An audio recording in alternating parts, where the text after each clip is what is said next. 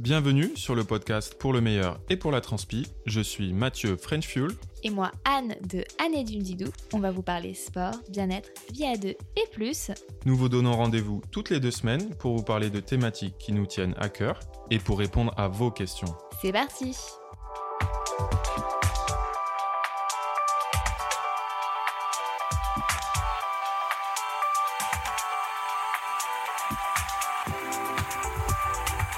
Salut tout le monde Bonjour à tous On espère que vous allez bien. On est content de vous retrouver aujourd'hui pour un nouvel épisode. C'est quoi le thème? Le thème les erreurs de débutants en running et en trail. Oui, parce qu'en fait, euh, vu qu'on fait beaucoup de sport, on a essayé de, de se recentrer sur... L'essentiel. Bah, c'est peut-être pas l'essentiel, mais euh, c'est des sports euh, qu'on a forcément débuté et qui est...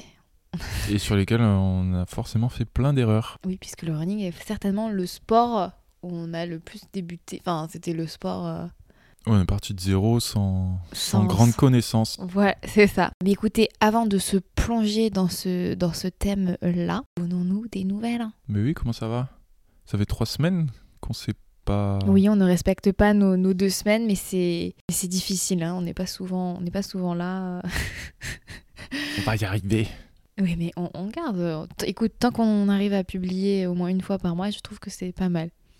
On est d'accord. Alors, quoi de neuf depuis euh, depuis quand? Depuis euh, début, Début janvier. ouais. Bah écoute, euh, pff, beaucoup de travail en janvier. Franchement, euh, j'ai l'impression que à la fois ce mois est passé super vite d'un côté et de l'autre, euh, il était super euh, long. Donc euh, très contente d'être en février. Très contente de voir les premiers bourgeois à Montpellier.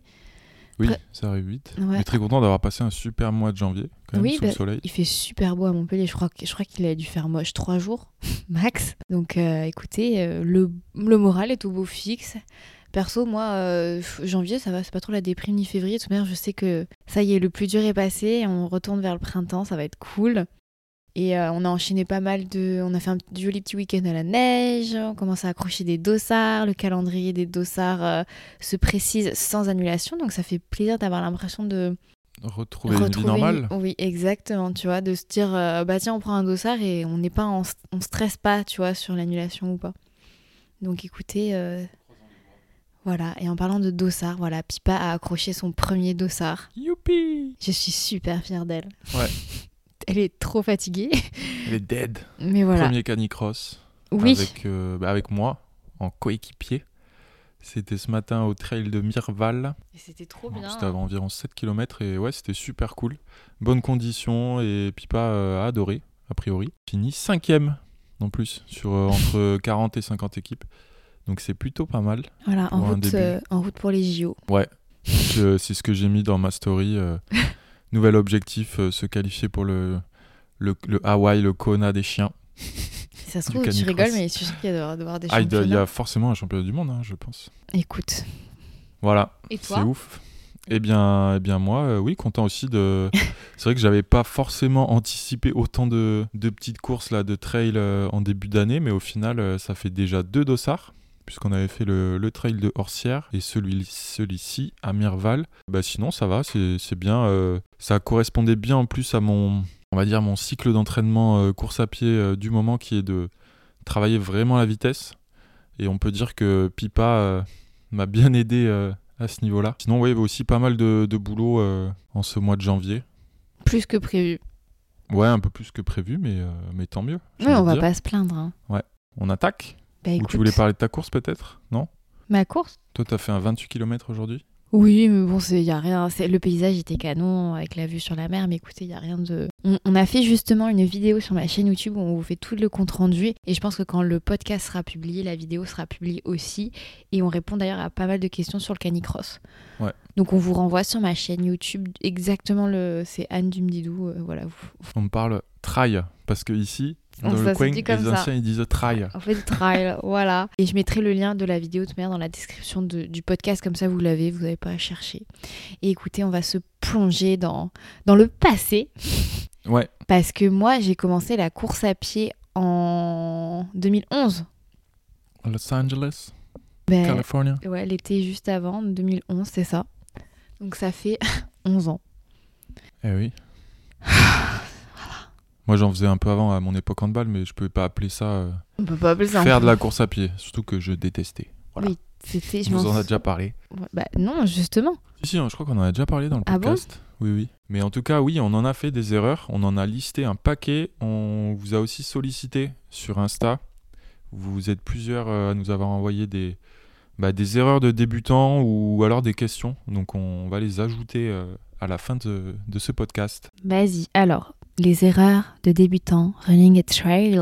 Alors, on va d'abord se lancer peut-être dans le running et ensuite on repassera sur le trail parce que mine de rien, c'est pas parce que euh, ces sports sont assez similaires qu'on fait les mêmes erreurs. Oui, on va dire. alors, on va dire que pour le trail, tout ce qui vaut pour les erreurs de running, c'est, enfin, ça, ça vaut aussi pour le trail. Pardon, j'ai du mal à m'exprimer. Mais par contre, il y a quand même des spécificités pour le trail. Alors, Alors, je commence. vas-y. Un truc tout con, lasser trop fort ses chaussures avant de partir. Alors c'est tout con, euh, quand on pratique, on n'y pense plus, mais bien souvent, euh, au début, Oui, on a tendance vrai. à lasser trop fort et surtout, il y, a une- il y a une astuce, c'est qu'il faut lasser. aussi. Ouais, voilà, on, on aura tendance à avoir mal au coup de pied. Normalement, l'astuce, c'est de lasser en ayant euh, le pied légèrement en flexion. Voilà. Parce que, en fait, si vous lassez trop fort, c'est au moment où le pied est en flexion que ça va venir vraiment tirer sur le coup de pied. Voilà, petite astuce, euh, je sais que. Je pense que ça parlera. Et après, d'ailleurs, autre erreur de débutant, si on reste juste euh, dans les, chaussures, hein, puisqu'on va rester à ce niveau-là, c'est euh, d'une part mettre des vraies chaussettes de course à pied dans ses baskets. Moi, je sais qu'au début, je, je mettais des petites soquettes, les mêmes soquettes qu'on met dans les chaussures de ville, tu sais, et j'avais des frottements, tu sais, juste, mais des frottements de con parce que vu que la soquette, elle glissait, euh, en fait, ça frottait pile juste euh, Eh là oui, Donc derrière. l'erreur, c'est de mettre des chaussettes classiques ou. Oui, de- donc de pas mettre, euh, de pas mettre des, des- des vraies chaussettes de, de- de sport, quoi. Alors c'est vrai que c'est un, peu plus cher, mais euh, moi dès que, dès que j'ai eu des vraies chaussettes de sport, euh, je me suis épargné des ampoules. Donc c'était Ouais. Complètement. voilà. Et en parlant d'ampoules, autre erreur de débutante, bah ouais, de pas avoir acheté de la crème anti-frottement rapidement. Je crois que c'est un conseil que j'ai reçu euh, très très vite pour éviter euh, bah, d'avoir des ampoules. Et c'est vrai qu'en course à pied, euh, bah, on, a, on attrape super vite mal aux pieds, des, des frottements et tout. Et ça, bah, en fait, j'ai souffert, souffert super longtemps jusqu'à que je tombe dessus et que je fasse Ah Mais je crois que j'ai attendu deux ans avant de découvrir ce truc. Et j'avais Ouais, plein d'ampoules euh, aux pieds, des frottements. euh, Mm. Quelles que soient mes chaussures et tout, euh, c'était un enfer. Mais je pense qu'il y a encore des gens qui ne connaissent pas et qui pourtant ont une pratique euh, poussée et qui pensent que c'est normal d'avoir des frottements euh, lorsqu'on enchaîne beaucoup beaucoup de kilomètres. Alors pensez-y. Une autre euh, au niveau des chaussures, c'est bah, tout simplement choisir des chaussures car on les trouve belles plutôt que de les choisir en fonction de ses besoins. Et j'ajouterais même des chaussures que parce que quelqu'un vous les a conseillées. Et en fait, euh, une personne, souvent, elle conseille une chaussure en fonction de son appréciation à elle. Et comme on vous le répète souvent, euh, c'est pas forcément euh, valable pour vous, puisque chaque corps est unique, chaque foulée est unique. Et euh, si une paire va bien à quelqu'un, bah, elle va peut-être pas forcément vous aller. Et ça, je crois que c'est une erreur qu'on a faite, tu te souviens? Oui. je, je crois que c'était en revenant de Los Angeles. Toi, t'avais acheté, tu sais, les Nike Flight Knit, là. Ouais. Moi, ça ne m'allait pas du tout. Et Oui. c'est avec cette paire que je me suis blessée. Ça a été ma première blessure. Et en fait, direct, le médecin, il a dit Ah ben non, mais cette paire, euh, ça vous va pas du tout. Oui, ça te Euh, corrigeait pas la ça- pronation. voilà, et- c'est ça. Alors que ma paire précédente me corrigeait vachement la pronation.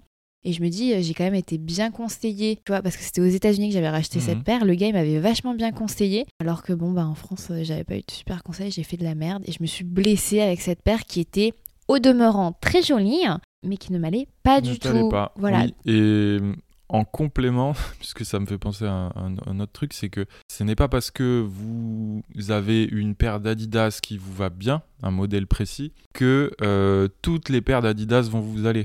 Et c'est valable pour ASICS, pour Nike, etc. Parce qu'on entend bien souvent Ah oui, mais moi euh, j'ai que des ASICS ou je mets que des Nike ou je mets que des Mizuno parce qu'elles me vont bien. Et ça aussi, c'est une erreur euh, qu'on fait parce que c'est pas parce que un modèle précis vous convient bien que toute la gamme de chez ASICS ou de chez Mizuno va vous aller. Bien au contraire, puisque toutes les marques font des chaussures adaptées grosso modo à tous les types de, de foulées ou tous les types de pieds. Il faut toujours essayer, il faut toujours se renseigner parce que euh, Exactement. Et, même, et franchement, vous, pourrez, vous pouvez même avoir la mauvaise surprise qu'une paire, euh, d'une évolution à l'autre d'une paire, ne vous convienne plus.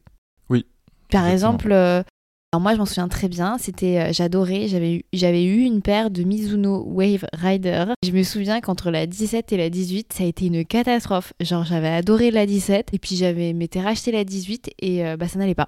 Ça n'allait pas et ça me faisait vraiment mal. euh. Et de toute manière, euh, j'ai envie de dire, dès que vous avez une paire de baskets qui vous fait mal, mais souvent vous le sentez, mais dès la première sortie. Ouais, ou ou- une gêne, juste une gêne des fois. et ça peut être une gêne. euh, euh, Enfin, vraiment, vous savez, c'est pas. Bon, on- une nouvelle paire de baskets peut vous faire des ampoules, des frottements. Il faut des fois un peu insister et faire la basket. Mais ça, c'est, on va dire que c'est- rien. Mais en fait, c'est plutôt une gêne musculaire ou articulaire. Et là, par contre, c'est mauvais signe, quoi. Ça veut dire qu'elle elle vous convient pas, la paire. Exactement. Encore dans le rayon chaussures, j'en ai une. C'est changer de chaussures juste avant une course. Ah, mais ça, c'est pas une erreur de débutant parce que clairement, tu l'as fait il y a pas Et longtemps, je ça. l'ai déjà fait, il y a pas bon, Non, il y a un contexte particulier, mais alors ça peut fonctionner si vous avez euh, bah, la bonne chaussure, on va dire, mais ça peut aussi euh, être hyper hyper problématique et vous générer des blessures. Voilà. Non mais globalement, ne dis pas que ça peut fonctionner, ne le faites pas. Juste ne le faites pas et épargnez-vous ça parce que. Vous allez dire vous allez avoir 9 chances sur 10 de bah alors alors peut-être que vous n'allez pas vous blesser mais juste vous allez avoir des ampoules. Qui veut des ampoules euh, le jour de sa course? Bah voilà, c'est hein. Et puis au final Mathieu il a fait ça, il s'est retrouvé blessé pendant combien de mois s'il te plaît? Dis-leur Mathieu, avoue s'il te plaît. Je ne sais même plus. Avoue-le. Et ça, c'est pas une erreur de débutant, hein, puisqu'il l'a fait il y a quoi Deux ans? Attendez, deux ans Deux versus deux ans et 2011. demi. Donc, ouais, on parle d'erreur de débutant, mais des fois, euh, on se sent à l'abri au final en mode euh, YOLO, wesh, nana. Et puis en fait, non. Donc, euh, voilà. Moi, je réfléchis, je ne l'ai jamais fait. C'est vrai. Kudos to you. Merci. Merci. Alors, est-ce que tu en as un autre? Je voulais de des débutant? fleurs.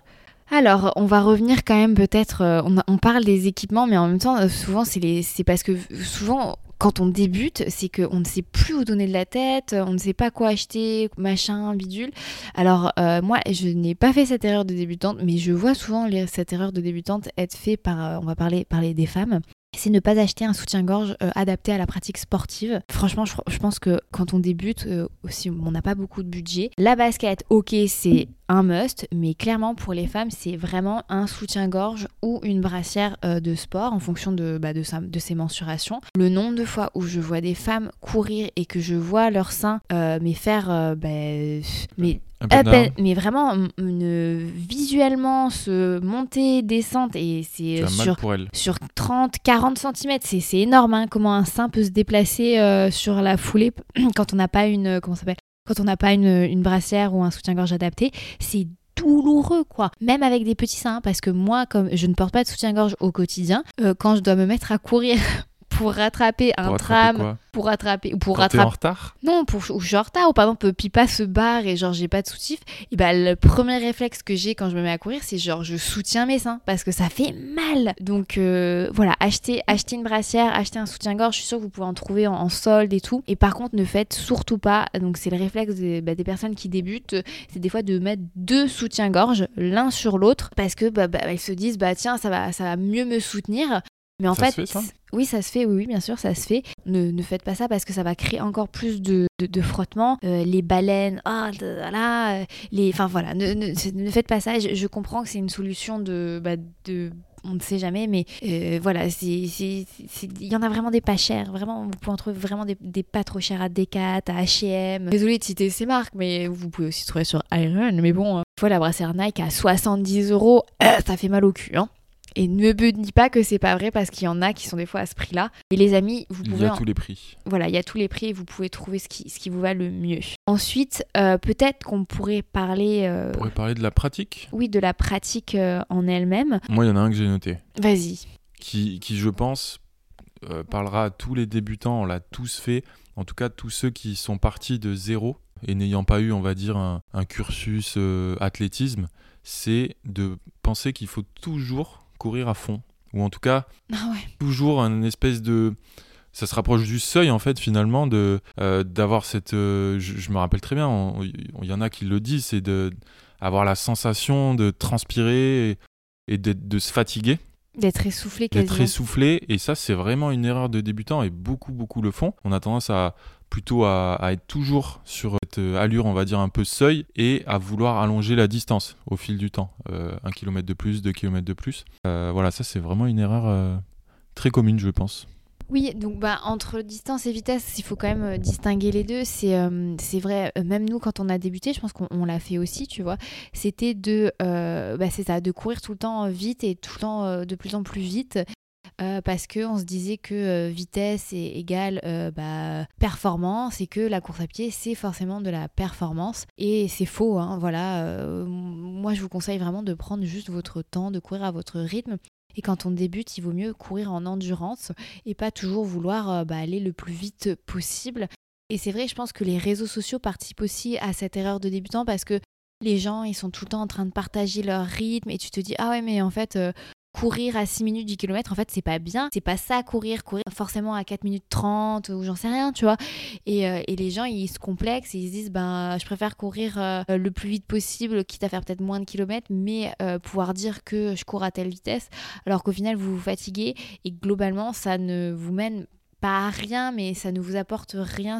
Enfin, ça vous muscle, tout ça, mais au niveau du cardio, au niveau des bases, au, au niveau de la capillarité euh, musculaire et euh, cardiaque, au- en fait, euh, ce, ce- ni au seuil, euh, ni en VMA, Ni en ni en endurance. en fait, ça, ça ne, c'est totalement contre-productif. Ouais, vous allez vite stagner en fait. euh. Voilà, et surtout, ça peut être très frustrant parce que c'est fatigant. Et euh, nous, je crois qu'on.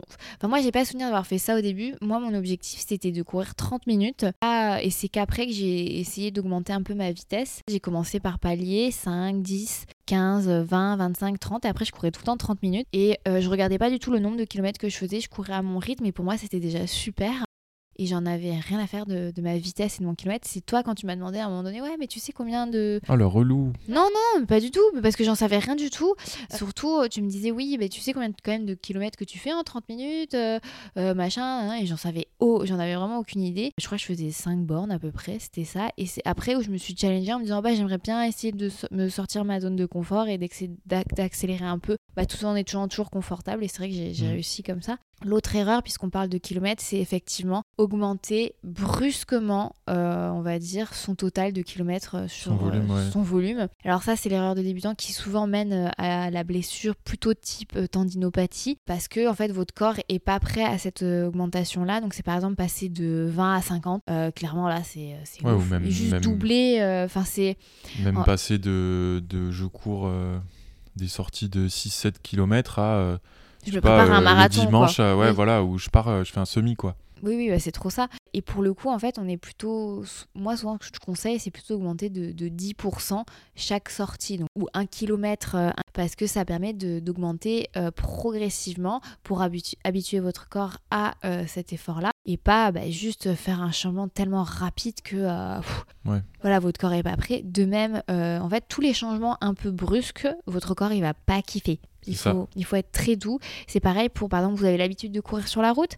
Eh ben, si vous du jour au lendemain vous faites que du chemin, et ben votre corps il va pas kiffer. Il faut vraiment être toujours Progressif. progressif et je sais que ça prend du temps et des fois c'est super frustrant euh, de se dire ah mais en fait ça veut dire que je vais mettre un mois avant de pouvoir atteindre euh, un semi euh, par exemple je veux préparer un semi-marathon je cours que 10 km ben, il va falloir peut-être un mois un mois et demi deux mois pour atteindre cette distance. Et on se dit ah c'est super frustrant parce que forcément l'erreur du débutant c'est se dire mais si lui le fait moi je peux le faire.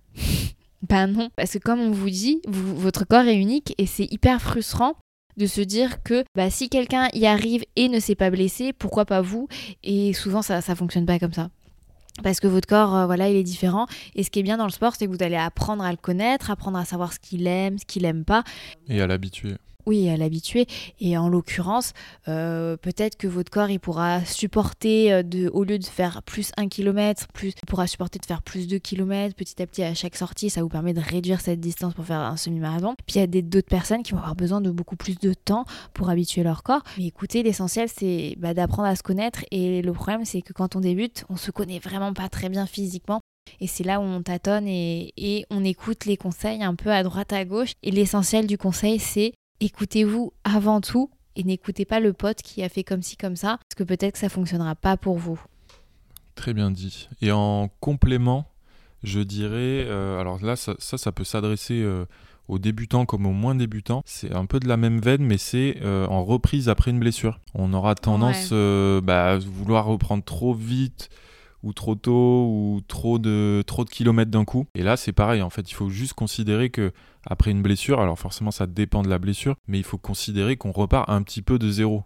Et du coup, il ne faut pas voilà changer trop brusquement le volume, l'intensité etc. En fait, on se dit souvent quand on est blessé, on pense que quand on va reprendre la course à pied, on va reprendre exactement là où on s'est arrêté. Ce qui est, faux. C'est faux, voilà. Après, la bonne nouvelle, et ça c'est important de le souligner, c'est que le corps n'oublie pas. Donc vous reprendrez peut-être pas de zéro, mais bon, voilà, vous reprendrez un peu euh, pas là où vous vous êtes arrêté, ça c'est sûr mais vous allez voir que votre corps il va progresser beaucoup plus rapidement pour revenir au niveau d'avant. Et c'est pour ça qu'on dit souvent qu'une blessure vous permet de revenir plus fort parce que en fait vous revenez plus rapidement à votre niveau précédent et souvent bah, vous progressez puisque vous avez appris de ce qui s'est passé précédemment et que vous faites les choses euh, plus en fonction de, votre corps et en, en les adaptant un peu plus. Mais effectivement, euh, c'est important de rappeler, euh, faites attention, la blessure, quand on est débutant, c'est hyper frustrant.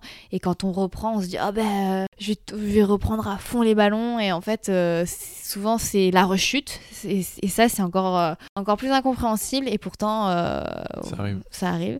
Moi, je réfléchis, ça m'était pas arrivé parce que, en fait, moi, je m'étais fait une. Ma première blessure, c'était une, un syndrome fémoro-patellaire. Et en fait, quand j'ai repris, bah, j'avais des semelles et les semelles, elles me faisaient des ampoules que j'avais pas du tout envie de courir euh, beaucoup avec. Moi, ça m'est arrivé par contre, je pense. Plusieurs fois, pour le coup. Ah bon? Oui. À vous C'était quand? Oh, je saurais même pas le dire. C'était quand t'avais des.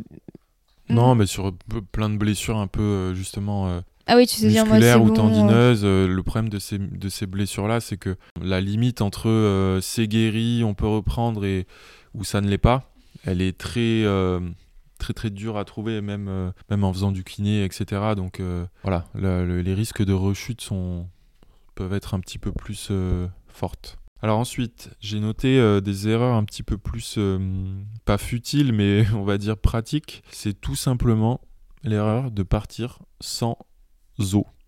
Sans de quoi boire. Alors, bien évidemment, il y a des parcours, il y a des endroits où vous allez peut-être avoir accès à de l'eau, mais quand c'est pas le cas, et bien comment on fait? Voilà, il faut toujours y penser, c'est important. Tu as raison, euh, parce que souvent ça m'arrive. Sans deck. Non, mais après, on se connaît, enfin je veux dire, euh, il y a aussi des itinéraires que tu connais, tu sais qu'il y a des fontaines à eau.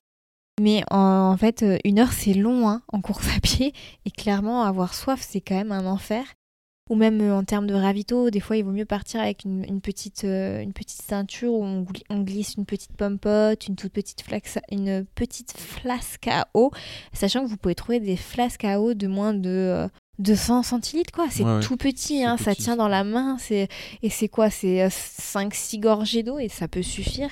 Et c'est très important de rester hydraté parce que n'oubliez pas que l'hydratation ça vous permet aussi d'éviter certaines blessures bah, comme euh, bah, les tendinites, ça c'est vrai, mais aussi euh, de mieux récupérer, donc ça vous permet donc vraiment de, de, mieux enchaîner. Mais moi j'avoue que des fois ça m'arrive encore de, de, partir sans eau. Pas bien. Voilà. De nouveau un petit peu sur le sujet des équipements, c'est euh, partir, courir en étant trop couvert. Ça c'est une erreur aussi qu'on bah, peut faire souvent, euh, notamment en hiver. Bah, forcément on passe la porte, euh, il, fait, peut faire des températures négatives ou, alors juste un 5 degrés et on se dit ouais il fait vraiment froid. Mais on oublie, on oublie que le corps se réchauffe quand même vite en courant. Alors nous, pour faire du vélo, c'est vraiment complètement différent. Parce qu'en en vélo, le corps se réchauffe quand même beaucoup moins, moins vite. Et surtout, tu as plus d'éléments. Enfin, c'était la vitesse. Euh. Voilà. Et euh, à pied, voilà, sachez-le, euh, vous surcouvrez pas, quoi. En fait, souvent, moi, ce que je conseille, par exemple, sur le blog, j'avais fait un article justement comment bah, créer sa tenue d'hiver en l'adaptant aux températures extérieures et souvent il faut enlever entre 5 et 7 degrés. il faut rajouter pardon 5 et 7 degrés donc quand il fait 5 degrés dehors votre ressenti à vous ça sera 10 c'est pour ça que clairement à Montpellier, moi je mets quasiment plus de leggings parce qu'il fait super chaud et que ça passe largement d'être en short euh, toute l'année. Vous allez voir que vous, allez trouver à peu près euh, ce ah oui, bah moi j'ai maintenant quand il fait 10, 12 degrés, ben je mets un short et juste deux épaisseurs, ça me suffit. Mais bon, voilà, ça c'est quelque chose qui vient, on va dire, avec l'expérience. Mais c'est clair que j'ai des souvenirs. En fait, j'ai vraiment des souvenirs où je me retrouvais à faire, vous savez, des nœuds avec, ben, tu mets un pull, tu le noues à ta taille et finalement, bah, t'enlèves un deuxième truc, tu te retrouves avec genre deux trucs, tu portes ton t-shirt. Enfin, c'est un enfer parce que t'enlèves tout en fait au fur et à mesure du run et tu dois tout porter parce que tu peux pas t'en débarrasser. Donc, euh, ça, oui, clairement, ça, c'est sûr que je l'ai commis. Et des fois, on va le dire, ça m'arrive encore. C'est vrai. De pas savoir bien m'habiller. Euh. Merci. Oui, et euh, au-delà de ça, j'aimerais rajouter un petit point sur les blessures, puisqu'on en a parlé un, tout petit peu avant, mais j'aimerais revenir sur l'erreur de débutant, c'est que quand dès qu'on sent une douleur, bah, en fait de continuer à courir dessus en se disant c'est pas grave, ça va passer. Et ça, qui ne l'a pas fait? Moi, je me souviens, ma première blessure, j'ai couru dessus pas mal de fois. Genre, j'ai vraiment couru dessus. Euh, en me disant... carrément couru euh, sur une fracture de fatigue, donc euh, oui, je te crois. Mais la fracture de fatigue, je l'ai eu pendant. Oui, mais. Mais ça, c'est pareil, c'est une erreur de débutant de ne pas m'être arrêté, quoi, d'avoir continué.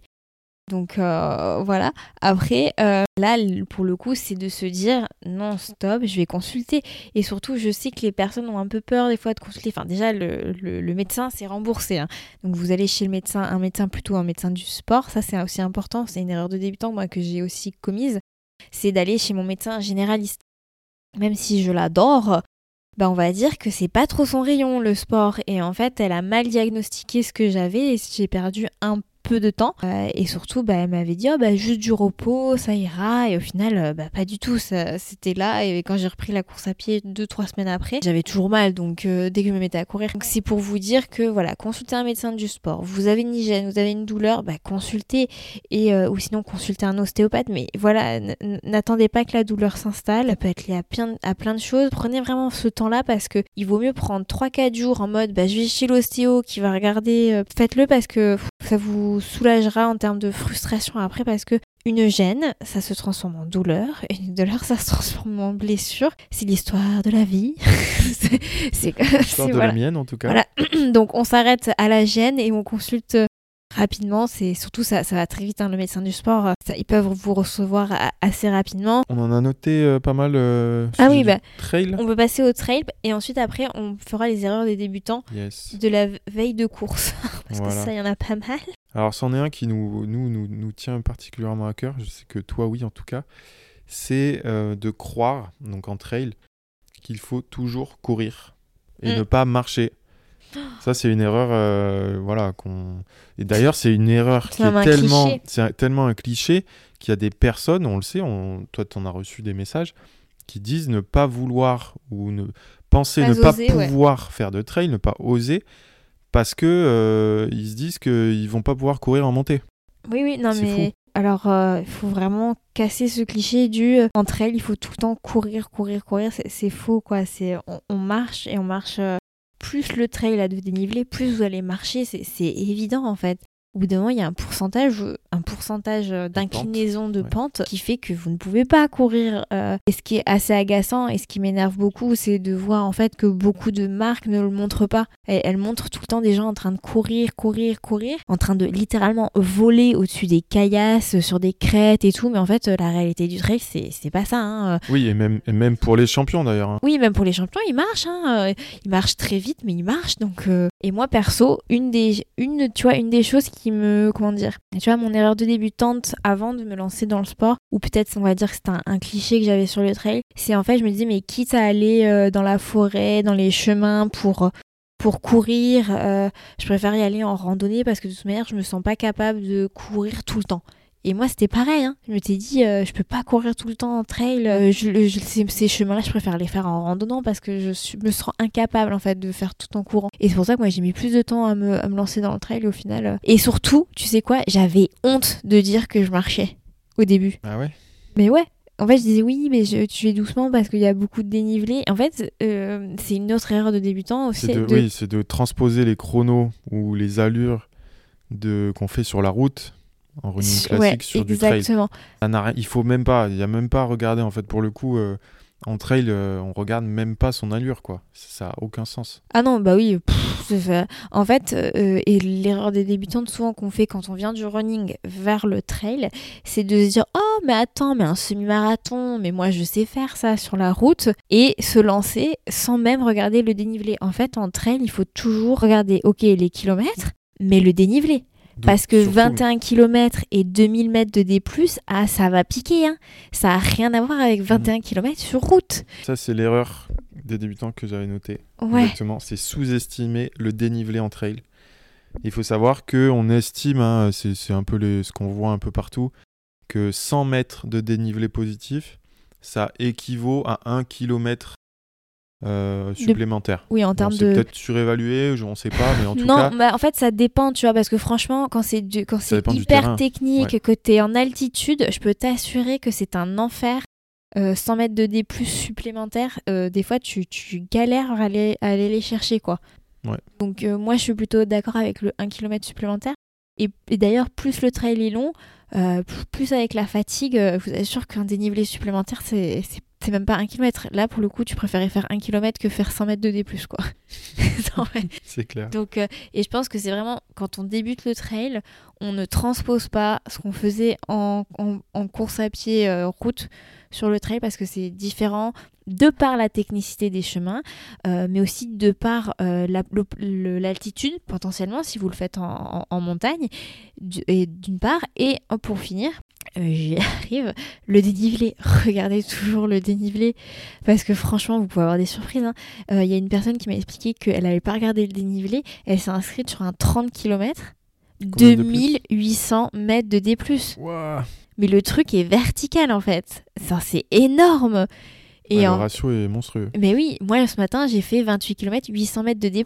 Alors c'est un trail super roulant, j'ai fait quasiment que courir, j'ai dû remonter, euh, j'ai dû marcher je pense sur euh, un kilomètre maximum en tout euh, cumulé. Je peux vous assurer que c'est pas la même chose, c'est pas la même préparation, c'est pas la même fatigue, pas le même temps passé dehors. Tout ça pour dire que le trail ça peut rester tout à fait accessible, il faut juste toujours regarder le dénivelé, regarder où est-ce que ça se passe, à quelle altitude, pour que vous puissiez choisir le trail qui vous convient pour débuter. Et un trail qui convient pour débuter, c'est, on va dire, en 8-12 km et regardez surtout le dénivelé parce que n'oubliez pas, le trail, c'est à double tranchant. Il y a les fameux kilomètres verticaux qui, en fait, c'est un kilomètre vertical, c'est 1000 mètres de D+.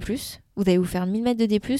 Et souvent, c'est en quoi? 5-6 bornes Ouais, ça, ça, ça, va vraiment dépendre des endroits, hein, mais, ça tout- peut être très, voilà. très vertical. Mais on- donc c'est pour vous dire que voilà, regardez des fois, euh, des fois c'est à, à double tranchant. Les toutes petites distances euh, peuvent cacher des kilomètres verticaux et le kilomètre vertical, c'est pas vous allez faire que un kilomètre, vous allez faire 1000 mètres de D+ en, une- en, en très peu de distance. C'est ça, ça, ça c'est ça je n'aime pas du tout. Moi perso, j'en ai jamais fait des kilomètres euh, verticaux. C'est j'aime quand même prendre mon temps. euh. Ouais, c'est un effort euh, intense.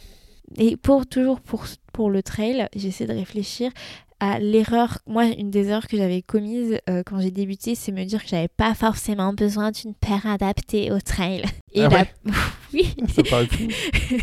non mais attends. En fait, euh, mon premier trail, ça a été dans la forêt de euh, Meudon.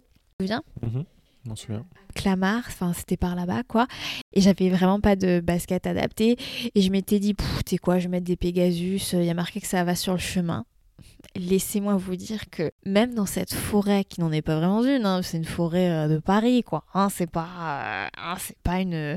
Ah voilà, et je n'ai fait que glisser, glisser, glisser, glisser. J'ai un souvenir d'être tombée, mais je ne sais combien de fois sur le cul, d'avoir mis mes mains partout, parce que je ne faisais que ça, glisser, glisser, glisser, glisser. Et je me souviens d'ailleurs avoir reçu un commentaire toujours très positif en, euh, en me- disant mais tu fais du trail avec ça. C'était sur Instagram à l'époque. Et ben en fait, j'avais pas, de- j'avais pas de basket et sûrement je m'étais dit ouais mais attends, ça passe, hein, c'est des Pegasus chemin. Et ben non. En soi, ça aurait pu passer si c'était, on va dire, des terrains secs. Mais c'est clair que dès que c'est un peu gras, euh, c'est- là, c'est pas la peine. quoi. Il faut des vraies chaussures de trail. Et surtout, bah, par exemple, tu vois, Ce matin, on était dans la garrigue, c'est des chemins très caillouteux, on va dire.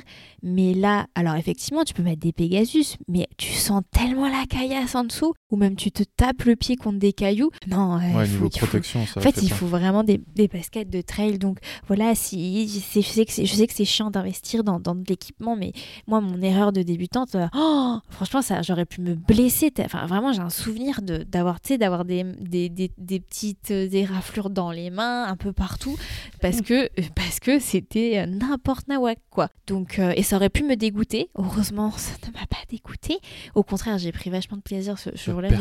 J'ai trouvé, ça fun. euh, franchement, j'ai trouvé ça super fun. hein, C'était un peu en mode cross et tout. Donc, euh, mais voilà, oui, équipez-vous, ne faites pas ça parce qu'en plus, ça peut être dangereux pour vous et sur- parce que vous pouvez glisser, vous faire mal et euh, voilà, c'est c'est- voilà. Plus jamais. Yes. Euh, un autre en trail, euh, on parle beaucoup du D+, donc on vient de le dire euh, tout à l'heure, mais on parle pas souvent du D-. et Ah oui. euh, bah, une des erreurs, ça peut être de sous-estimer aussi le, bah, les descentes en trail. Et quand je dis descente, ça a plusieurs conséquences. Dire euh, des descentes qui sont très techniques.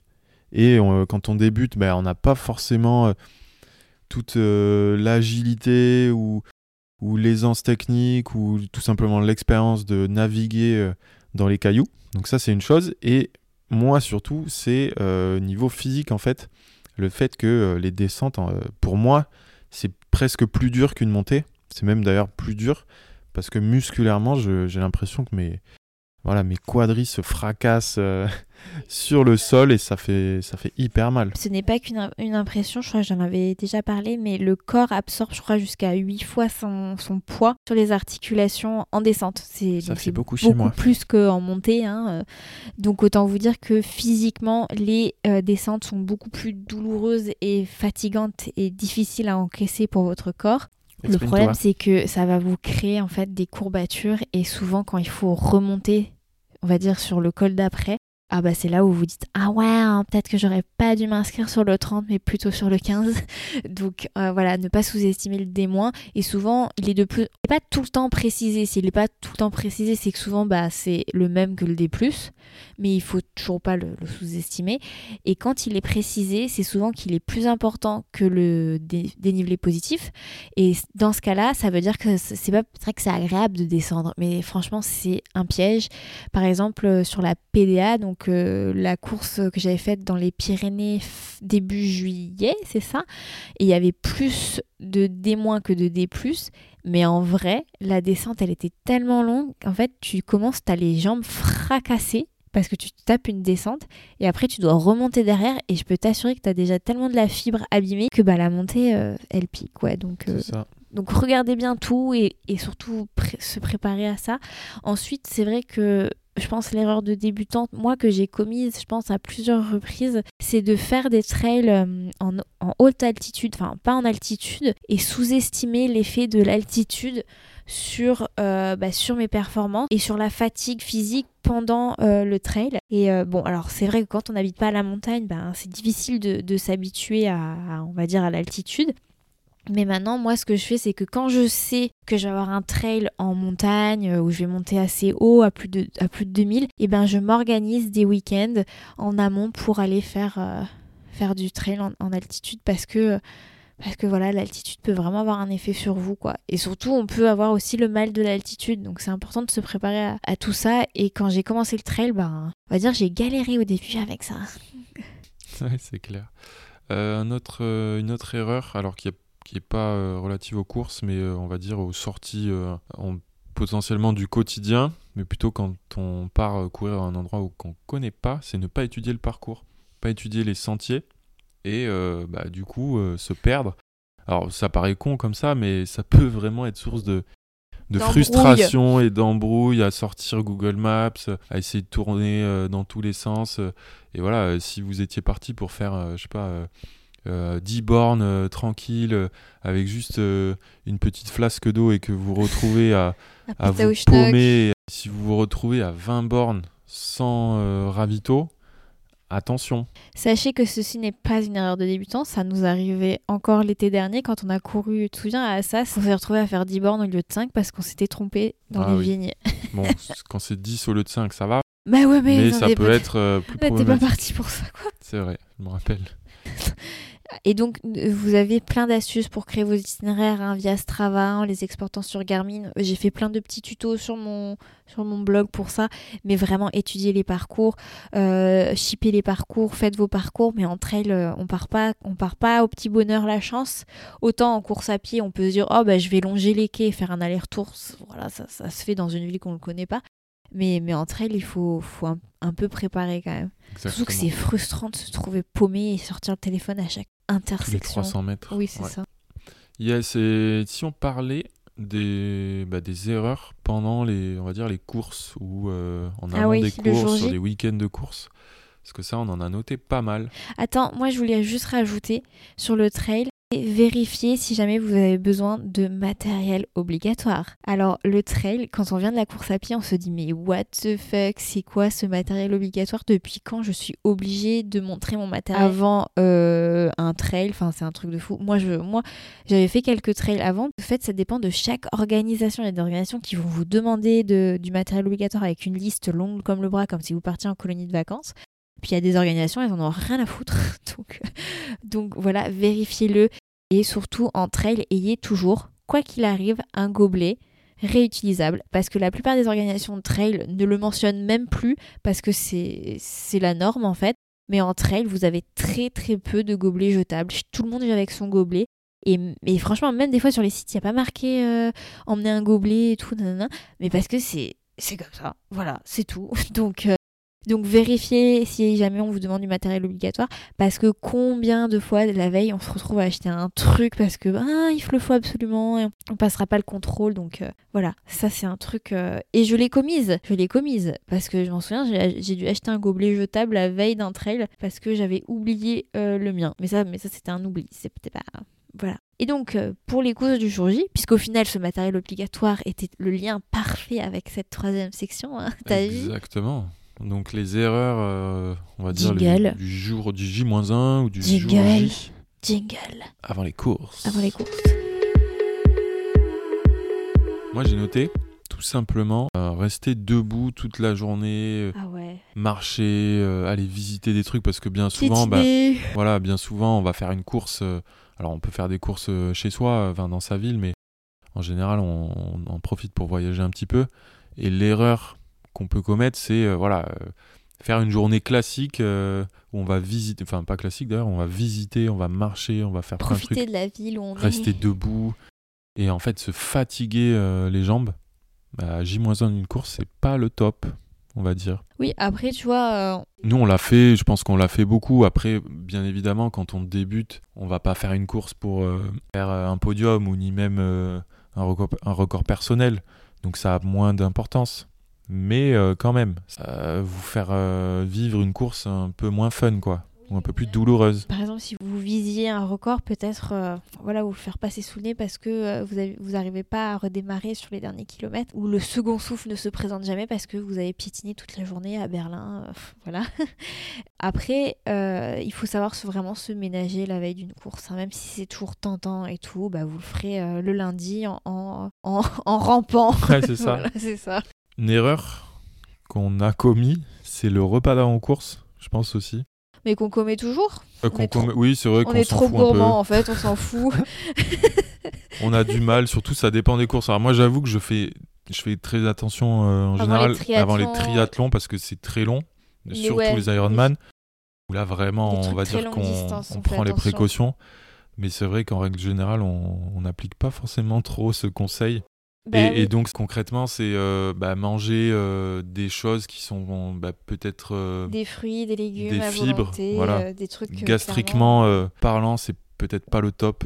Mais après, voilà, moi j'ai envie de revenir là-dessus. Tu vois, moi je suis réglée comme une, une, horloge. Quoi qu'il arrive, avant de la course à pied, je vais faire caca. Donc en fait, que ce soit caca, caca, des pâtes ou caca des légumes. Oui, puis c'est une question d'habitude de son corps aussi. il est quand même plus conseillé de manger euh, ce qu'on a l'habitude de manger tous les jours plutôt que euh, de changer complètement son, son régime euh, en se disant il faut que je mange un gâteau sport, un truc comme ça ou que des pâtes. voilà, il vaut mieux ne pas changer. C'est ça, en fait, je veux dire, si vous êtes comme moi, réglé comme une horloge, regardez vos habitudes. Hein. C'est Des fois, il vaut mieux pas les changer parce que si du jour au lendemain vous mangez des pâtes, et que le, bah, le lendemain vous êtes plus, vous êtes complètement déréglé, hein, voilà. Donc, il vaut mieux garder ses habitudes. J'en ai un autre. Et ça, surtout, ah oui, et surtout, alors on dit garder ses habitudes, mais ne pas tester des trucs chelous la veille, quoi. Ah oui, oui, ne pas, ah oui, ne surtout pas tester vous trucs dire, chelous Hum, la veille. tiens, si je me mangeais un petit cassoulet, là. euh, non, non, non, voilà, on garde ses habitudes, mais on ne teste pas des trucs chelous. Et bon, par contre, nous, on dit qu'on fait n'importe quoi, c'est pas vrai. Euh, on va pas se bouffer des, des trucs. euh, Bon, après, moi, je suis capable de bouffer beaucoup de houmous sans souci, mais je veux dire, on va pas bouffer des trucs quand même qui. euh, Oui, non, on va pas faire, euh, on va pas manger, je sais pas, euh, de la un raclette. buffet à volonté euh, de soupe, de légumes ou. Ouais, ou des trucs de l'oignon, enfin voilà, je sais pas, on fait pas. On fait pas Voilà. contre les oignons? Non, j'ai rien contre les oignons. non, mais voilà, on va dire, ne tentez pas le diable, mais ne changez pas vos habitudes non plus. Voilà, c'est ça. Et tu parlais de ne, ne pas tenter des nouvelles choses. Alors ça, ça s'applique vraiment pour les ravitaux, les pendant les courses. Alors là, on parle de, voilà, à partir du semi-marathon ou même, ouais, même pourquoi pas du 10 km, mais des courses qui nécessitent bah, de se ravitailler pendant pour, euh, bah, pour reprendre un peu d'énergie. Bah voilà, c'est c'est pas le jour J de la course qu'on va tester euh, le nouveau gel euh, truc bidule Que vous avez vu sur le salon la voilà, qu'on n'a jamais testé. Ça, je pense qu'on est beaucoup, on est très nombreux à l'avoir fait aussi cette erreur. Oui, bah, ou même on, on se stresse. Par exemple, moi je me souviens pour mon premier marathon, j'étais allée retirer mon dossard le jeudi après-midi et il y avait, je sais plus qui, qui m'avait stressé en mode Comment ça, euh, t'as pas de gel, mais tu peux pas courir un marathon sans gel. euh, nan, nan, nan. je n'avais jamais testé de gel de ma vie et je n'avais pas prévu de prendre euh, des gels. Et en fait, ça m'a tellement stressée que je me suis retrouvée à acheter des gels que je n'ai jamais mangé d'ailleurs. Parce que je me suis dit, mais euh, oh, si tout le monde le fait, il faut que je le fasse, euh, alors que pas du tout. hein, euh, voilà. Par contre, il est important bah, d'habi- d'habituer votre corps et de tester les ravitaux qui vous plaisent, mais vraiment en amont, pendant votre prépa, c'est vraiment quelque chose qui, se fait en parallèle. Enfin, on parle des ravitaux, donc ça, je vais parler plus pour le trail, mais aussi pour les courses à l'étranger. Vérifiez. Il y a des ravitaux, tout simplement. Parce que, par exemple, alors au Royaume-Uni, des fois, il n'y a pas de solide. Donc, vous avez que du liquide. Euh, au Japon, euh, donc pour avoir fait le marathon de Tokyo, jusqu'au semi-marathon, il n'y avait pas, il y avait, il y avait pas de ravito, je crois, où il y avait que du liquide. Et je crois que c'est que sur les deux derniers ravitaillements que tu avais du solide. Enfin, donc, euh, donc ça veut dire quoi? Ça veut dire que bah tu te démerdes, voilà. Euh, je crois que semi de Copenhague aussi, non? Ou Berlin? Il y a pas un oui, bah justement, j'y j'y arrive. Et moi, erreur de débutante, je, je, je n'ai jamais. je- Enfin, en fait, on se dit, oh, ben, en France, il y a des ravitaux, nanana. Et en fait, en Allemagne, mais que dalle Semi-marathon de Berlin, je me suis retrouvée. J'avais. Moi, j'avais pas prévu. Parce qu'en France, tu te dis, bah, il y a plein de ravitaux. J'avais rien. Et pour le coup, ce semi-marathon, mais je l'ai fini, mais avec les rames. Parce que j'avais mes Oh, J'étais en hypo total, quoi. Tu te souviens, la première fois que je t'ai vu, je dis, ah, ça va super. hein. Puis la deuxième fois que je t'ai vu, je dis, il n'y a pas de ravito, ça va pas. Et ça n'allait vraiment pas. Donc regardez, lisez les sites internet pour bien, pour bien le savoir. Euh, par exemple, tu vois, je crois qu'à à, à Séville, il n'y avait pas de ravito. J'ai pas du tout le souvenir d'avoir pris des ravito. Je ne sais pas. Donc, euh, non, mais je j'ai pas le souvenir, Ouais. tu vois. Donc euh, l'erreur, oui, ne, ne pas compter uniquement sur les ravitaux des courses. Et surtout, et en trail, pareil, des fois vous avez pas de ravito. Donc ce matin, 28 bornes, zéro ravito. donc voilà, donc euh, vous êtes en autonomie complète et vous faut emmener ces ravitaux. Donc vraiment, faites l'effort de, bah, de, de lire les, euh, les, petits, les petites newsletters qu'on vous envoie, d'aller lire sur le site ces petites informations. Parce que prendre son dossard, c'est bien, mais des fois, il faut, il faut aussi regarder, euh, il faut regarder quoi? voilà. Il faut regarder les informations. Et je vous le dis avec beaucoup d'humour parce que moi, je ne le faisais jamais. Charmé. Voilà, et sur- surtout, je me retrouvais le jour du retrait du dossard en mode Oh, Mais je savais pas Le pire, le pire truc qui m'est arrivé parce que je n'ai jamais lu aucun, aucune des newsletters qu'on m'a envoyées, Bravo. c'est euh, attends, c'est euh, le semi-marathon d'Édimbourg. Alors déjà ce truc, j'ai re- en fait je savais pas, mais euh, les personnes internationales euh, pouvaient choisir de se faire expédier le dossard avant de venir à Édimbourg. Moi j'ai rien choisi du tout parce que j'ai jamais regardé les newsletters qu'on m'envoyait parce que je sais pas, je, je me, disais mais c'est bon j'ai l'habitude de faire des semis et donc en fait si tu répondais pas par défaut ils t'envoyaient le dossard. Fort heureusement, ma mère a reçu le dossard et, et, euh, c'est elle qui partait avec moi en Écosse. Elle me dit Ah, bah c'est bon, bah, je te l'emmène et tout. Blablabla. Donc, j'ai pas eu à retirer le dossard à Édimbourg. Et bon, ben voilà, hein, on fait la course et tout. Et euh, je découvre en fait la veille que euh, c'est pas une boucle. Tu vas d'un point A à un point B. Ah oui, là c'est embêtant. Et en fait, il... ouais, et il fallait revenir en fait. fallait réserver une navette. Il fallait réserver et payer une navette. Fallait la payer, hein. Mhm. Et je me suis retrouvée à Péta-Ouchnok, donc euh, 21 km plus loin, quoi. Et il y avait des navettes. Et en fait, je me suis dit, mais putain, Mais je n'avais pas d'argent sur moi. En Après arrivant Mais à la ligne d'arrivée. Ah, t'abuses. Là, c'est vraiment abusé. Et putain. Parce qu'en plus, t'aurais pu pré- euh, au moins le prévoir le, le- le matin même et Mais de que quoi ta Je mère, elle savais te pas. cherche. Mais, tu, mais pourquoi tu veux qu'elle me cherche? On n'avait pas de voiture à Édimbourg. Ça aurait changé quoi. Mais, et donc, alors, soit les amis, il y a toujours un peu d'argent sur vous. Euh, voilà, ou une carte bleue. Moi, j'avais rien sur moi. hein, J'avais rien, nada. J'avais que mon téléphone et euh, la carte de l'hôtel. mais en même temps, je. je pff, bref. Et euh, heureusement, bah, les Anglais sont gentils, enfin les Écossais en l'occurrence, parce que je me suis présentée devant la nana, je dis je suis désolée, et j'ai pu monter dans le bus. Donc tout, tout. Et franchement, je l'ai même pas dit à ma mère tellement je me suis Ah dit ouais? Ah ouais. Elle va le savoir Parce que dans ce suis- podcast. Je suis revenue, elle a jamais su que j'avais. euh, J'ai même pas galéré en fait, parce que je me suis aperçue de cette merdouille euh, en fait, euh, parce que le gars m'expliquait, on va demander, euh, mais tu as pas ton ticket, nanana. J'ai fait, bah non, c'est quoi ce truc en fait, tu vois Tu t'es- tu t'es pas rendu compte que t'étais pas à, à Édimbourg, quoi. T'étais pas au même endroit. Bah écoute, bref, mais qu'est-ce que tu voulais que je regarde? Non mais, oh bref. Ah, je la connaissais même pas, celle-là. Tu me l'avais même pas Donc dit. voilà, c'est pour ça. C'est- pour ça les amis, quand je vous conseille vraiment ça, c'est parce que moi j'ai appris, j'ai appris mais the hard way quoi. J'ai vraiment, je me suis vraiment fait des. Et pareil, quand vous quand vous vous inscrivez à une course, mais regardez le parcours. Ne faites pas comme moi. Ne venez pas en mode youpi, La génial, touriste, quoi. un semi-marathon, j'adore. Et en fait. euh, mais pareil, mais le nombre de fois où je me suis fait piéger parce que je regardais pas les trucs et que j'acceptais en mode oh ça a l'air cool. Euh, je me rappelle notamment le triathlon de Gérard Mer, euh, n'est-ce pas mon chéri Où il ne je m'a jamais expliqué qu'il y avait une putain de côte énorme à vélo. Je ne le savais pas jusqu'au jusqu'au jour J et je n'ai même pas regardé le- sur surprise. sites internet.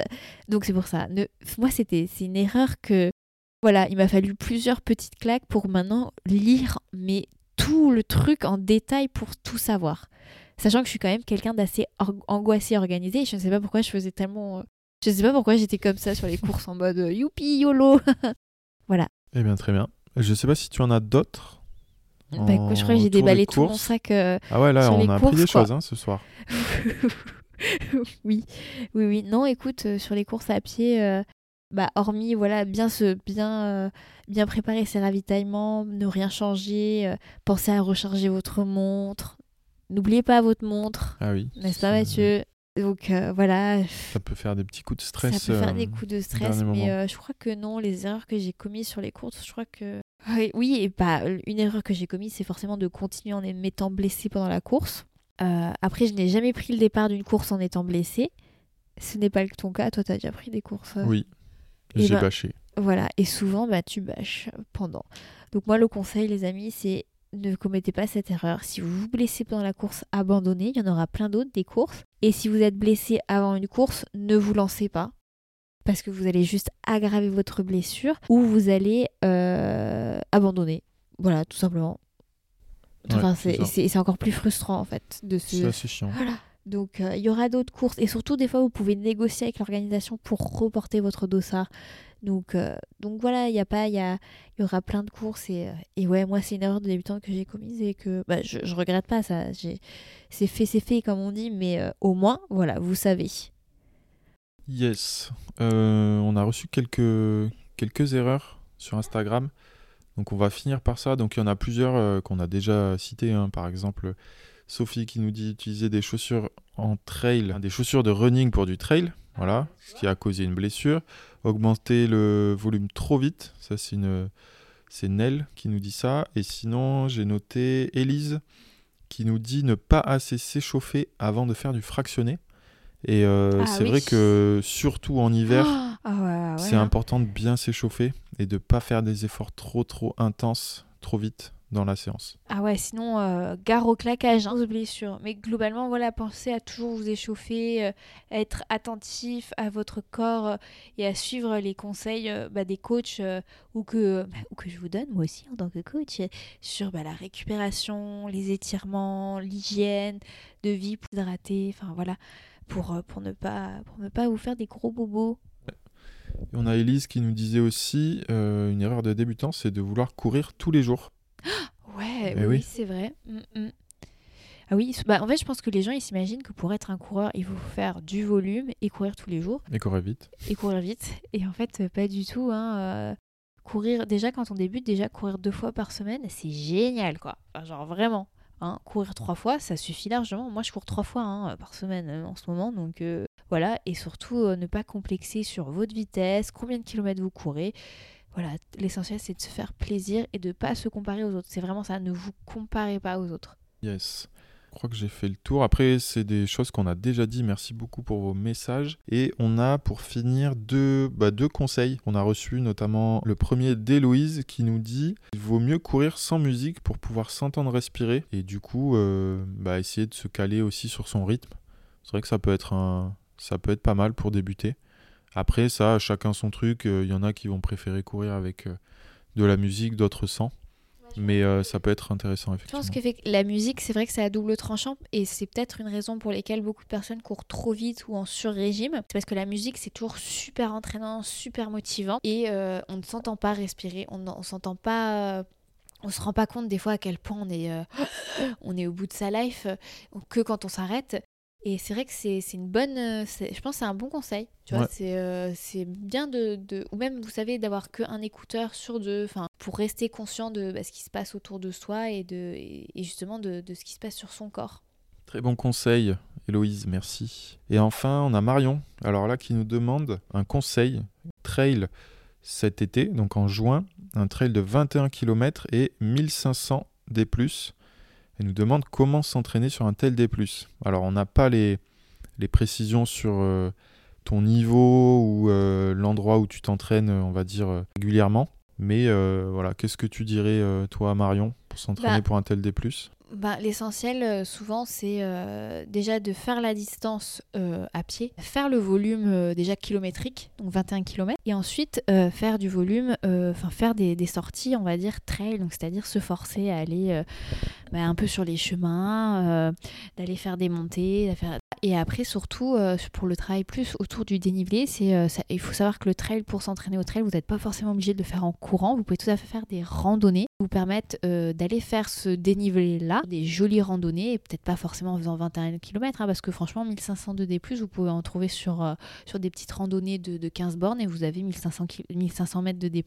Et les randonnées, ça vous permet de faire ce dénivelé sans, sans trop vous fatiguer physiquement, mais aussi au niveau de vos articulations. Au-delà de ça, c'est forcément faire du fractionné en côte. Le fractionné en côte, ça permet vraiment de s'attaquer au dénivelé, de se muscler, euh, que ce soit pour la montée et la descente. Donc on fait du fractionné en côte, donc c'est-à-dire fractionne dans la montée, donc c'est-à-dire on est à fond dans la montée et on récupère dans la descente. Et je dis récupérer, mais vous allez voir qu'en fait vous allez tellement quand vous descendez, vous descendez doucement, mais vous pouvez aussi de- descendre très rapidement, faire une pause et recommencer. Parce que la descente, euh, la descente se travaille aussi, tout simplement. Si vous faites du vélo, ne pas hésiter à faire du vélo avec beaucoup de dénivelé et à aller chercher ce dénivelé-là sur une sortie, euh, une sortie longue par exemple, donc euh, 80, 100 km, vous pouvez facilement arriver à 1500 de D+, ou aller faire un peu des cols de montagne qui reproduisent euh, l'effort que vous allez avoir en trail, hein, puisque franchement, gravir un col, même, qui cumule qui cumule que à 1000 mètres de D+, euh, à 1000 mètres, vous allez quand même faire, ça va vous prendre quand même, euh, bon allez, 20, 30 minutes, hein, ou, plus, une heure peut-être en fonction de votre niveau. Et ça, c'est génial pour, euh, votre corps, pour votre, votre cœur.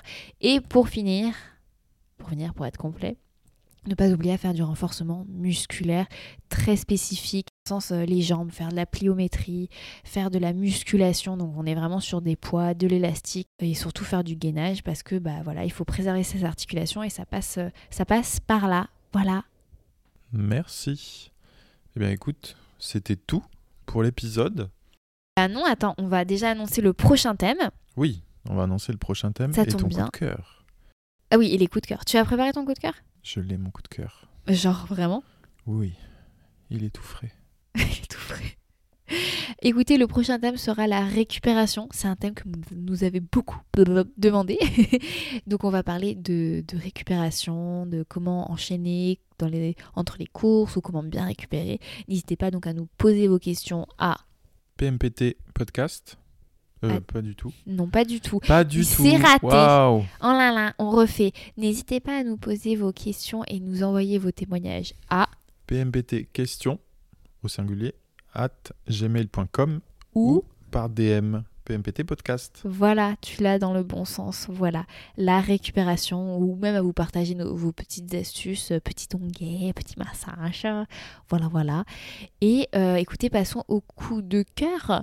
Alors moi, mon coup de cœur, je l'ai partagé euh, sur Instagram. C'est un livre que j'ai lu bah, euh, voilà, juste très récemment, c'est là où euh, chantent les écrevisses. Là où chantent les écrevisses de Delia Owens. Mon Dieu, ce livre est une symphonie de paysages. En fait, ça éveille tellement vos sens. Euh, déjà, d'une part, nous, on habite à côté de la Camargue. En fait, ça se passe dans les marais aux États-Unis. Et Mathieu, tu as vécu un an en Louisiane où littéralement le bayou, tout ça, on l'a visité. donc c'est D'ailleurs, je comprends pas pourquoi c'est traduit marais, c'est un peu aussi le bayou, quoi. Donc, euh, ouais, c'était. Euh, j'ai adoré ce livre. C'est un. Euh, c'est. Comment vous dire En fait, il y a deux histoires. C'est le même personnage, mais en fait, il y a deux histoires qui s'entremêlent et qui vont se. qui vont s'entrechoquer, puisque. Il y a une histoire qui commence en 1956, même personnage, et vous avez une histoire en 1970. Et en fait, le plus on avance dans le roman, plus bah, 1956 rattrape 1970 et après au bout d'un moment, pif, vous euh, les deux se retrouvent et euh, voilà, c'est une histoire d'amour, une histoire de de bah, d'oiseaux, de paysages. Je, le vends super mal, mais mon dieu, c'est ça, ça fait super longtemps que j'ai pas lu un roman comme ça et j'ai chialé comme un bébé à la fin. Heureusement que Mathieu dormait à la fin. Tu voulu que tu me fasses un câlin, mais euh, tu voulais pas. Donc euh, voilà, j'ai chialé et c'est franchement ce livre, je, je, le présente très très mal à l'instant T, mais pour moi c'est un coup de cœur et ça fait très longtemps que j'ai pas lu une pépite pareil. C'est il euh, y a rien qui est cliché, il y a rien qui est alambiqué, il y a rien qui est tiré vers les cheveux où tu es en mode hum, OK. Là, c'est juste ça cool, tout, vient super facilement, les mots s'enchaînent, les descriptions s'enchaînent, enfin c'est, euh, ça éveille plein d'émotions et vous vous projetez, enfin genre moi je, je voyais littéralement euh, toutes les descriptions, euh, moi qui suis pas très oiseau et tout, et, franchement le bayou c'est cool, mais en vrai c'est pas un endroit qui m'attire, c'est quand même plein de moustiques, c'est humide, ça enfin ça pègue quoi. là c'était c'est pas du tout cette ambiance là. Enfin c'est voilà, je lisez-le, il est génial. Et autre petit coup de cœur qui vient forcément avec celui-ci, c'est que j'ai travaillé en fait avec l'application euh, Nextory au tout début janvier, qui, en fait c'est anciennement euh, YouBooks. Voilà, je dis pas de bêtises. Et, euh, en fait, trop bien, c'est une application. voilà, je, la rajoute. J'en parle en plus parce que j'ai aussi écouté un livre audio que j'ai adoré de Harlan Coben, Ne le dis à personne, qui était mon dieu, qui était trop génial ce thriller. Et donc en fait c'est une application sur laquelle vous pouvez lire des e-books, mais vous pouvez aussi écouter euh, des, euh, euh, bah, des, livres audio, forcément un par mois. Vous avez accès à la presse, vous avez accès à des BD, des séries, enfin c'est des séries audio, c'est vraiment trop, c'est trop génial cette application, tout ça pour 11,99€ par mois et vous avez tous ces supports au même endroit. Voilà, pour moi c'est un, gros coup de cœur. Euh, j'ai travaillé avec la marque, mais euh, c'est totalement adopté pour moi. C'est l'application maintenant que j'utilise restriction dessus parce que j'arrête pas de l'utiliser, mais j'en suis trop contente. Et euh, sinon, mon, toi, c'est à côté de quoi ton coup de cœur? Désolée pour toute cette passion de lecture, mais voilà. On pourrait faire un épisode que coup de cœur avec toi.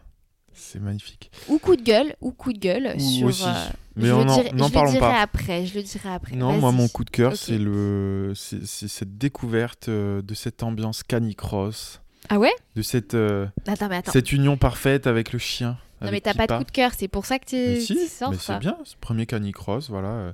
hyper content d'avoir fait ça et, et j'ai adoré, puis pas adoré. si vous avez, si vous avez un chien bah, en mesure de courir, n'hésitez pas. Si vous n'avez pas de chien en mesure de courir, ça peut arriver, bah, sachez aussi ah qu'il y a des associations qui vous permettent de, bah, de sortir les chiens, notamment la, la SPA. Et si, si, je vous en parle, c'est qu'aujourd'hui, euh, la personne qui fait troisième avec, euh, avec son chien ce n'était pas son chien. Il l'avait sorti de la SPA juste pour ça. Donc voilà, super cool pour le chien qui, qui sortait pour aller faire son petit canicross. Et ce chien était magnifique. Ouais, un super chien d'ailleurs. Ouais, franchement, trop sympa trop beau. Oui, je, sais qu'on a ce cliché des chiens à la SPA qui sont, tu sais, qui souffrent tous de, de gros traumatismes. Il est très difficile de, tu vois, peut-être qu'ils sont agressifs, tout ça, et c'est pas vrai, euh, c'est pas le cas de tous ces chiens, et, euh, je pense que c'est cool de cette, euh, cette, on va dire, cette initiative. Moi, j'ai trouvé ça vraiment super cool, et on va essayer de faire quelque chose justement pour... Parce qu'on peut comprendre que c'est pas, pas possible pour plein de monde d'adopter un chien, mais si ça peut être l'occasion, un week-end, vous dites, oh tiens, j'ai envie de faire un canicross, franchement, c'est une expérience de malade, hein, un canicross. Je confirme. Ah, mais Mathieu a fini cinquième, c'est trop bien. C'est dommage, tu vois. Euh, et euh, bah moi, rien, je voulais juste revenir sur un coup de gueule. Mathieu, il lève les yeux au ciel. Non, c'est en fait, euh, je, suis, je suis le compte de l'UTMB sur Instagram. Et en fait, vous le savez, je suis féministe, je suis assez engagée et j'y mets beaucoup de cœur là-dessus. Et hier soir, je suis tombée sur leur dernière, dernière vidéo promotionnelle, promotionnelle de, de leur course. Dans cette vidéo que vous pouvez aller voir, en fait, euh, je l'ai montré à Mathieu tout de suite après, juste pour avoir son avis, parce que moi, quand je l'ai vu, ça m'a sauté aux yeux et ça m'a tout de suite énervé. Euh, bah, qu'en 2022 on en soit encore là en termes de, support promotionnel, c'était de voir qu'en fait, euh, pour inviter les, gens à s'inscrire à leur course UTMB, puisque maintenant UTMB c'est une franchise qui possède plus la course euh, d'Ultra Trail du Mont Blanc, qui en possède maintenant dans le monde entier. en fait, pour, pour ça, en fait, sur quoi Ça dure 30 secondes, même pas, vous ne voyez quasiment que des hommes finishers de l'UTMB. Vous ne voyez quasiment aucune femme. Et au-delà de, ça, c'est que les seuls moments où vous voyez des femmes, donc vous, en, total, j'ai compté deux femmes vraiment finicheuses.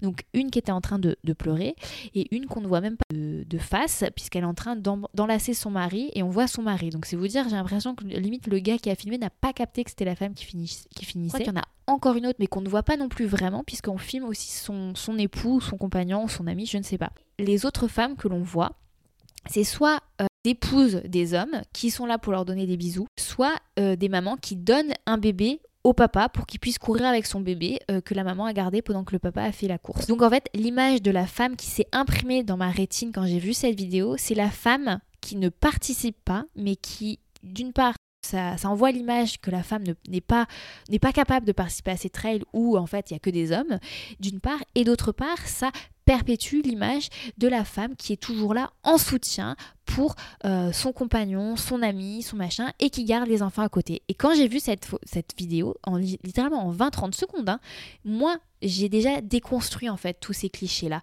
J'ai déjà neutralisé tous ces petits trucs. Moi, ça me fait plus rien. Mais en fait, seulement, je me suis mise en colère parce que je me dis, purée, en 2022, il y a des organisations qui n'ont pas tous les milliers d'euros de l'UTMB qui n'ont beaucoup moins d'occasion de filmer des femmes finisseuses parce que je sais qu'il y a quand même moins de femmes finisseuses de trail, mais il y a quand même assez de femmes finisseuses de ces trails-là pour pouvoir montrer la faire une parité dans ces vidéos-là afin d'encourager plus de femmes à, se, à prendre ces dossards. Parce que, vous allez me dire, mais c'est un combat superficiel, mais c'est un combat important parce que la représentation a de l'importance pour montrer aux femmes qu'elles ont leur place dans ces, euh, dans ces courses-là. Et le problème, c'est que c'est le serpent qui se mord la queue, puisque quand j'en ai parlé sur Instagram, il y a des hommes, forcément, qui sont venus m'expliquer. Mais s'il n'y a pas de femmes dans les vidéos, c'est parce qu'il n'y a pas de femmes euh, dans les courses. D'une part, c'est extrême, il y a des femmes, mais d'autre part, c'est que si on commence pas quelque part, en fait, on ne changera jamais les choses. Et euh, il y a beaucoup de choses à changer qui, sont beaucoup plus difficiles que la représentation. La représentation, c'est facile à changer. C'est à dire aux gars qui filment, tu mets l'accent sur les femmes quand tu fais le montage, tu fais 50-50. Je veux voir autant d'hommes autant de femmes. Il hyper cliché, quoi. Alors que franchement, les amis, on va sur des trails. Moi, sur mon 28 bornes, ce matin, il y avait plein de nanas. Hein. Je suis désolée, moi, j'ai vu plein de femmes. Donc, au bout d'un moment, il faut aussi euh, s'aligner et se donner un petit, ce, petit coup de main. Ça, c'est super facile. Franchement, la représentation, pour moi, c'est l'un des trucs pour, euh, pour ces organisations de courses le plus facile, c'est le plus facile à mettre en place, quoi. Et au-delà de ça, je veux dire, si, si je voulais être extrême, c'est dire à UTMB, mais pourquoi en fait, euh, sur le tirage au sort, vous vous imposez pas non plus un quota? Non, mais parce que, attends, je suis désolée, il y a plein de femmes qui, sont, qui se présentent au tirage au sort et qui sont éliminées. Pourquoi on fait pas 50-50 Bah, comme ça, bizarrement, spontané. Je... Bah oui, mais Ouais, je sais pas comment il fonctionne le, Non, non. le quota. je pense qu'il est proportionnel au nombre, de demandes. de et donc, en fait, donc, bah oui, mais c'est pour que tout le monde ait la même chance. Sauf que tout le monde n'a pas vraiment la même chance. Puisque, regarde, beaucoup de femmes ne se présentent pas de base parce qu'elles se sentent pas capables, parce qu'elles elles ont d'autres obstacles. Et ça, c'est des obstacles sociétals. On va pas, on peut pas, on peut pas rentrer dans les détails là tout de suite sur mon coup de gueule. Mais par exemple, euh, il y a un creux, un énorme creux de la vague dans les participantes des femmes entre 25 et 45 ans. Vous savez pourquoi? Parce que ces femmes, souvent, elles se marient. Maternité. Le mari, eh ben, il Maternité. passe devant. Donc on va, soutenir le mari. Et si c'est le mari qui fait les courses, bah, qui c'est qui s'occupe du foyer bah, C'est la femme. Enfin, ça c'est un cliché, mais pourtant c'est malheureusement encore beaucoup trop le cas.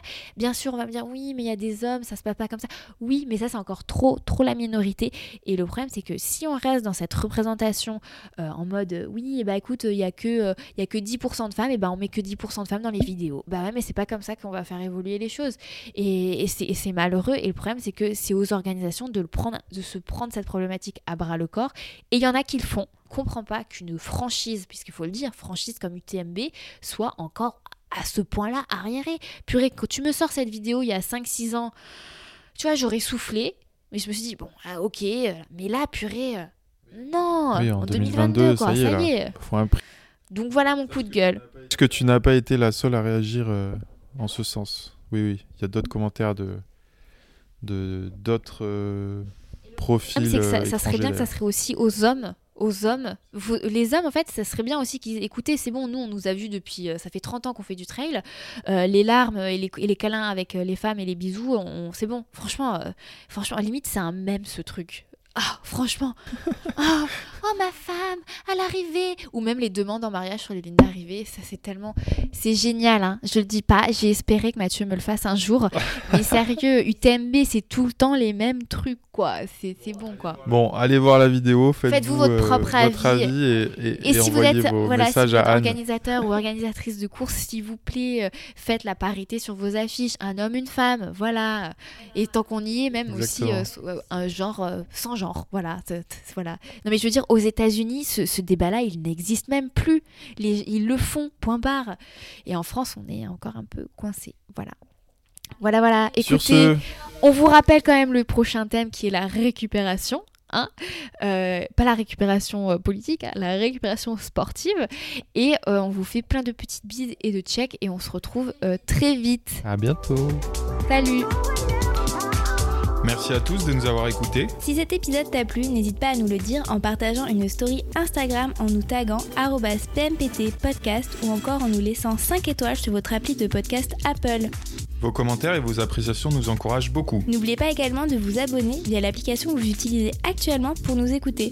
Vous pourrez ainsi recevoir gratuitement les prochains épisodes. On vous remercie encore de nous avoir écoutés jusqu'au bout. À très bientôt. Salut